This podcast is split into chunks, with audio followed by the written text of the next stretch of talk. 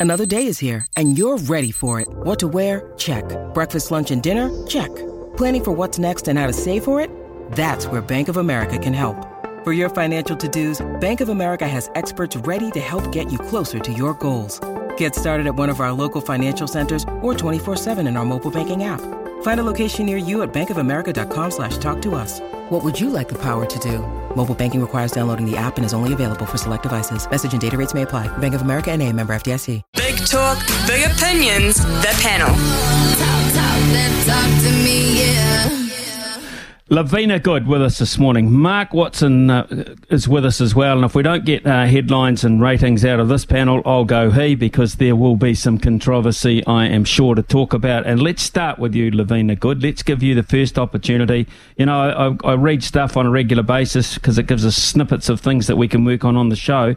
Three or four articles uh, this morning on opposition growing around the Visit Saudi sponsorship for the Women's World Cup. Where do you sit with this? Hey, Smitty. Hey, Watto. Nice, nice to chat with you. Um, I'll tell you where I sit with it. Um, I don't sit very well with that sponsorship deal, and, and that's the truth. Um, I've had friends and colleagues that have worked in Saudi Arabia, and uh, the issue there is that women's rights in general, not just gay, lesbian, trans, queer, but women's rights in general have been denied. They're, they're not allowed to marry, they're not allowed to divorce, they're not allowed to travel, they're not allowed to get a job, they're not allowed to have surgery without permission from their male guardians. And I see FIFA are really desperate to try and get lots of numbers from women playing football um, out of this World Cup that's being held in the Southern Hemisphere for the first time. And they've got a target of 60 million, which they would like to hit. But in terms of bringing in this sponsorship deal from Saudi Arabia, it would actually put me off watching the tournament because I don't support it whatsoever. I said Amnesty's come out as well and um, put their two boots in and said that it's um, horrible to even consider the sponsorship. The politicians are now chipping in from both parties here in New Zealand, and I just feel as though that pressure has to really be put on FIFA. We we know, guys, money talks in all sport, especially football. I mean, you just have to look at Qatar to know that it speaks in football.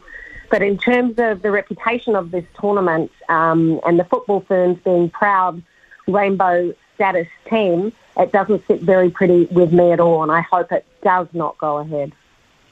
Yeah, that's an amazing uh, thing, this, Mark. You know, uh, 2018, women, um, they're pushing all of, all of a sudden, women were not even allowed to go to football matches until 2018 uh, in Saudi Arabia. That's uh, quite incredible.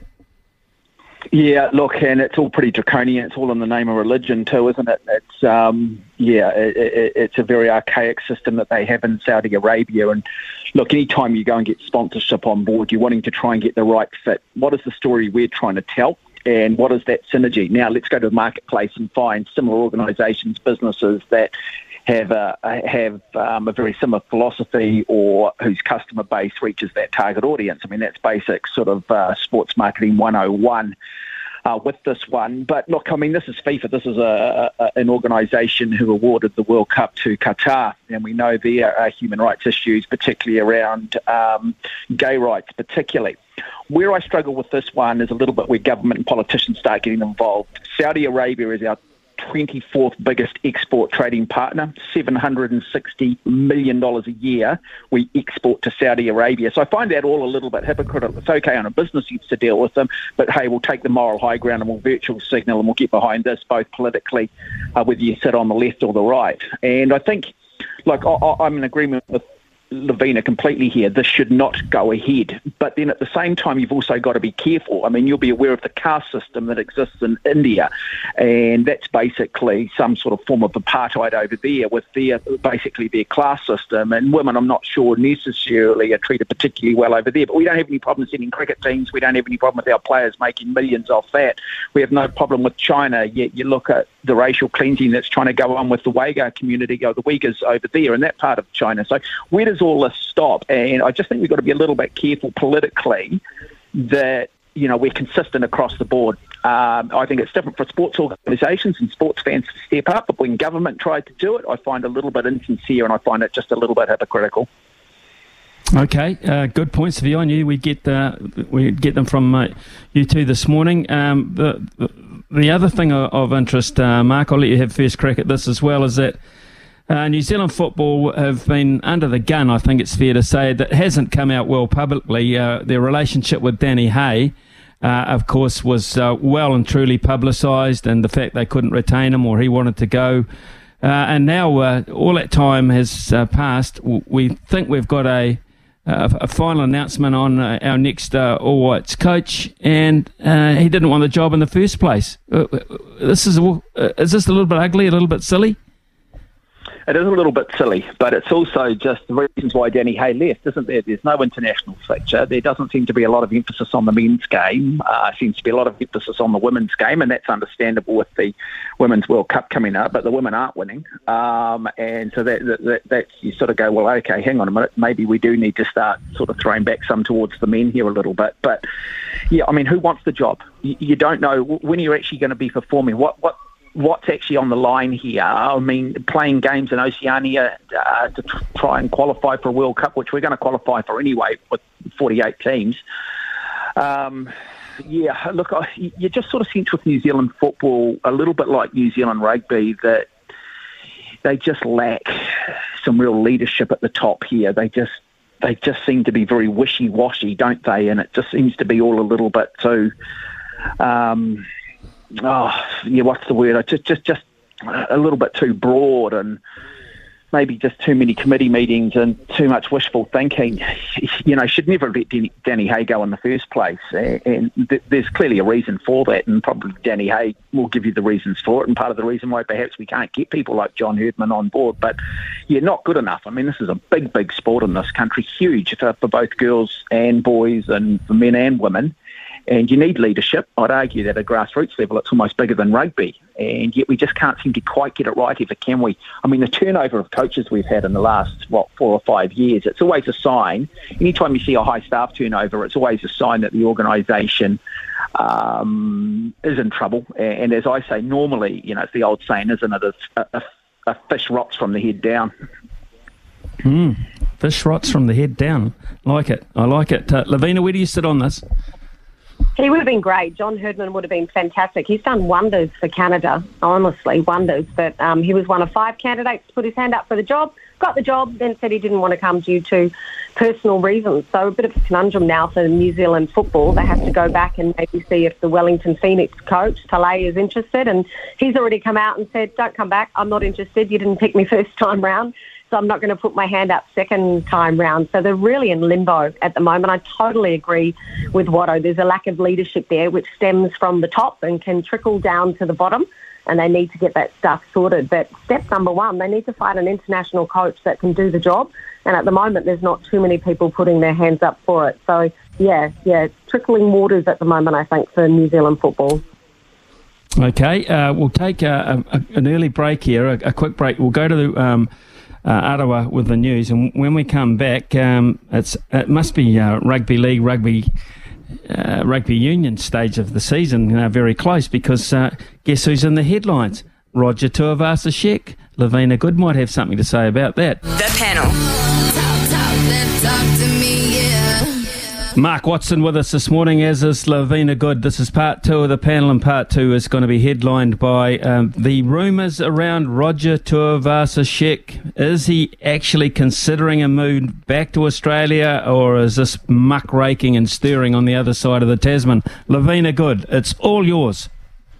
I struggle saying his name because Roger and I broke up, actually. He did the dirty on me, went behind my back didn't tell anyone, went to the dark side, and uh, now, after starting just once for the All Blacks against Japan, I think he's only played 90 minutes of football for the All Blacks. You hear from former international Bryan Fletcher talking about maybe Tuivasa-Sheck will be considered for the Chooks, if not this year, then definitely next year, depending on whether or not he'll get that call up for the all Black. So we all know Jordie Barrett's the one with the number 12 on his jumper, so that's got to be in the back of um, Roger Tuivasa-Sheck's mind. And the way I see it, he'll end up like Wendell Sailor, Lote Tuqiri, Mat Rogers and Sam Burgess. They all had a little taste of rugby, all decided to come back to the greatest game of all. But sorry, Rog, you and I are never, ever, ever getting back together.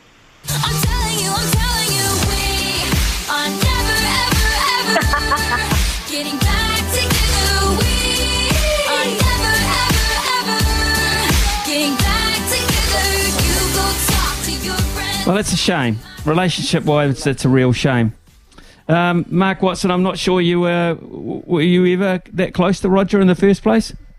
Well, love slugs to midnight with Lavina. Um, well, uh, look, I, I, I actually, um, from a very, I did the first couple of years of college first 15 rugby for Sky, and I was very lucky to interview Roger Tuivasa-Sheck, probably the first television interview he ever did. He was captain of Otahuhu College, and we basically had to talk him through how to just answer a couple of questions for us. And I remember him playing De La Salle, and the sidestep was just incredible. And I said to Keith Quinn at the time, that's the best sidestep I've probably seen since Tana Umaga. Um, he was just a sensation. And he went on and played New Zealand schoolboys with the likes of TJ Perenara, um, Alex Hodgman. There were some very, very good boys in that, um, Ofa Tu'ungafasi in that side. And you know, he played out on the wing, um, but then he clearly went to rugby league. And unfortunately, you know, he's bulked up a lot. He got a lot bigger. He probably lost just a yard of pace. And so when he was coming into rugby, you're like, well, where are you going to play him? He didn't have the kicking game to play fullback, and probably second five eight seems to almost be the default setting for a lot of rugby league players. But he, look, he just hasn't made it. He should never have been picked as an All Black. He was never All Black quality. It was a little bit of a marketing ploy. I mean, when you look at some of the New Zealanders that have missed out over the years, like James Lowe, has gone and played for Ireland, and you sort of see a Roger Tuivasa-Sheck, you do wonder how they can present, the All Black selectors can present one rationale for one player and then a completely different rationale for the selection of another. Look, I think he'd be very lucky to be an All Black yeah, I just don't think there's a position on the rugby field for him. He, you know, the only other place he could play is on the wing, and I just don't think he's got the speed. I think he's certainly got the sidestep, but maybe that's where we need to see him in Super Rugby more out on the wing to see if there is a future. But I certainly can't see him making the World Cup. I certainly can't make see him making the World Cup squad. One hell of a rugby league player. That sidestep, I think, is a lot more conducive in league uh, with the way the game is set up defensively, um, and you know, players set up more sort of flat-footed in, in, terms of the defensive lines and stuff. So wouldn't surprise me if he goes back. Um, but he'll always, you know, right or wrong, he'll always be considered an All Black. So he's played his two tests or whatever it was. But um, yeah, no, good luck to him. And yeah, I think rugby league's where he's better suited. Rugby league's got uh, a few issues to sort through, um, Lavina. First of all, would you go? Would you be going if it's on? Still, hopefully it is to the Indigenous game. Would you Would you be going down there? Yeah, definitely, without a doubt. Rotorua, I'm looking forward to that with an All Stars. Yeah, looking forward to that. And the season's just around the corner, and all eyes are on. Actually, we talked about Chooks with Sheck, but I, I hear Wayne Bennett with the Dolphins might be interested in him as well. And he's got plenty of coin at the moment, Wayne Bennett, the former Brisbane Broncos super coach that's taking on the Dolphins this year. So rugby league fans have plenty to get excited about. New coach for the Warriors, which is awesome. They needed some fresh blood in there, which will be nice and they seem to have a squad that will maybe get them into the top eight. That's what it's about. You only have to get in the top half of the competition in the NRL to continue. So I'm really amped for the rugby league season kick off. And it doesn't matter what team you follow, Smitty, whatever team you support. If you're invested in the game of rugby league, the concept and what they produce in the NRL is so good. It doesn't matter what team you're following. It's all quality there, mate. Absolute quality. Okay, um, that's the other um, part to the question that I wanted to talk to you about, Lavina, is the CBA collective bargaining agreement uh, centred around uh, the NRLW. Uh, do you see this being sorted in time? I don't know if it'll be sorted in time, and I, I, I really feel for some of these um, female rugby league players that would like to have these contracts um, done and dusted before the season kicks off. And I understand the collective uh, bargaining tool coming in in terms of supporting those female players. That the game is certainly growing in, in popularity in a country where 15 years ago there was no support for women's rugby league whatsoever, and now the NRLW is certainly drawing a lot of attention from rugby league pundits all over Australia and New Zealand. I know they're working tirelessly on it at the moment with their um, with their team managers and players associations. But I'm just not too sure whether or not it'll be sorted before the start of the season, which is absolutely absurd. I mean, if we were talking about the men's game and the collective bargaining agreements and contracts not being signed before kickoff, everyone would be up in arms about it. So, yeah, let's hope that they get some pen on paper, the contracts are done, and uh, we start paying our female sports people exactly what they're worth because they're as entertaining as what you would like them to be, and you should get paid what you're worth. So let's hope that that gets developed soon. Mark Watson, how about them Breakers? Big uh, comeback win last night, looking good. Yeah, look, I um, took my son actually to the last home game for the Breakers um, uh, at Melbourne a, a, week ago, and I've got to say, what a wonderful entertainment package that is. I mean, boy, they do it well. I mean, one of the big criticisms in this country is often the whole game day experience. Um, you know, they describe Eden Park as sort of a cemetery with chips at times, and you know, going into grounds, you sort of feel like you're going through sort of customs in Singapore uh, because you might have a salad roll or a bottle of water on you, and it's not it's not the most friendly environment. But look, it's um, yeah, it's great. Look, it's just great for basketball in this country, isn't it? I, have got to say, I, I was very lucky when I was living in Canada that I saw a lot of NBA games, and I hadn't actually been to a Breakers game for a while. I was really impressed by the standard of both teams, the quality of players, um, and wouldn't it be nice? I think what's now four years since we haven't made the playoffs. We are in the playoffs. We've proven a week, a couple of weeks earlier that we can beat the might of Sydney in Sydney, and we've got some momentum. You know, they'd probably want to start a little bit better. Uh, they sort of required a second half rally last night, and it required a second half rally to the game I went to. But look, they're in the fight, and um, the great thing with them, they've got a great track record away from home as well. So yeah, look, certainly do wish, um, certainly do wish the Breakers all the very, very best. It's just such a boom sport basketball, isn't it? And uh, that was evident by just the fact that um, Spark Arena was sold out for the game that we that we did go to, and uh, and you can understand why. Uh, look, uh, I, I, what I look uh, like about it, uh, we've got a and basketball's full of these um, these uh, expressive coaches. Lavina, you know, um, you see them in, in the NBA up and down the sideline. They're part and parcel of the of the coverage. They're absolutely magnificent. But in Mody Maor, we've got a guy who tends to, and he's not even one of us as such, wears a very much New Zealand heart on his sleeve. Yeah, he's very emotional. He's great to watch. I love when the camera camera shots come on him. Um, and it was interesting what um, Mark mentioned about how entertaining the live games are. I think they've really cracked that with the Breakers. I wanted to mention that as well, win or lose. And it was only a month ago they lost four in a row, I think. And I thought to myself, they're not going to make they're not going to make the playoffs for the fifth year running. They've, they've got no chance. And now, after the 36ers beat the Taipans last night, they're in with a chance to come in the top two, which is fabulous. So I think they've got a couple games um, against the Hawks and the Bullets, and they're at the bottom of the table. So a month ago, I thought they wouldn't make the playoffs. And then two more games, two more victories, and they could secure that 1 2 finish, which would be really cool for their playoff um, chances. But it's just, it's just, even with last night's game when they were trailing by 14 to 16, they actually didn't look like they were going to lose, even though they were behind by so much. So there must be a really good team culture at the moment at the Breakers, and that's reflected mm. in their performance, especially when they're winning. Um, and even, in fact, when they're losing, like last night. So the team culture is good, and it would be great for those basketball fans. And there's there's plenty of people playing basketball at the moment. It's so popular here, the Tauranga Basketball Association is massive here in the Bay of Plenty.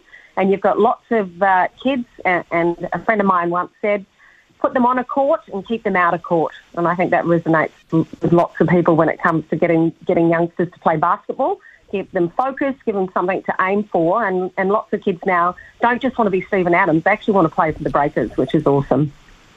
Love that. I love that saying. Um, I might use that at some stage if it's not trademarked by you. Um, the other thing, uh, Lavina, which is uh, dear to your heart because it's only about uh, 13 days away, is the first Test match uh, against England, and it's at your beloved uh, Bay Oval. And uh, interesting, I, I, honestly didn't think Kyle Jamieson would make the first Test squad. I didn't think he would have had enough bowling, but there he is and poised to play. I'm amped. I love my Test cricket, Smitty. Uh, I live for it, actually. I live for it, live for it. So I'm so excited that not only the Poms are coming, but they, we get to watch them here at um, Bay Oval. I'm really happy for Kyle Jamieson. I know he's only had a, a couple of game warm-up games for Auckland, and I kept an eye on him. He had full run-up for those. And apparently that injury that he picked up in Nottingham last June, I think it was, is just about fully recovered. So that's great news for him and Coach Stead so that they can look to the future, especially with Trent Boult not playing. I'm also really glad Matt Henry's in the squad as well. I like him. He's a solid player. He just brings something solid to the um, Black Caps, which I like. But we're talking about a Black Cap side, Smitty, that hasn't had a win from their last six Test outings, taking on McCullum and Stokes, who have won nine of their ten Test matches. So I'm really amped to watch the Poms play as well. I watched that third one dayer against South Africa, where um, England at three, four, seven, and Jofra Archer. Oh my goodness, how fast can that kid bowl? He's like lightning. Honestly, just to see that with your own eyes is going to be outstanding. So yeah, less than two weeks to go, buddy, and I'll be there at Bay Oval, the most magnificent cricketing oval in Aotearoa. He's a spinner compared to the West Indies of the 80s, Lavina. Promise you that. A spinner. Just an off spinner. Just an off spinner. And uh, as we say goodbye, uh, and thank you very much to Mark Watson and Lavina Good this morning for being participants on the panel, just reminding you, Roger Tuivasa-Sheck, that you've uh, burnt something very, very special. Very special.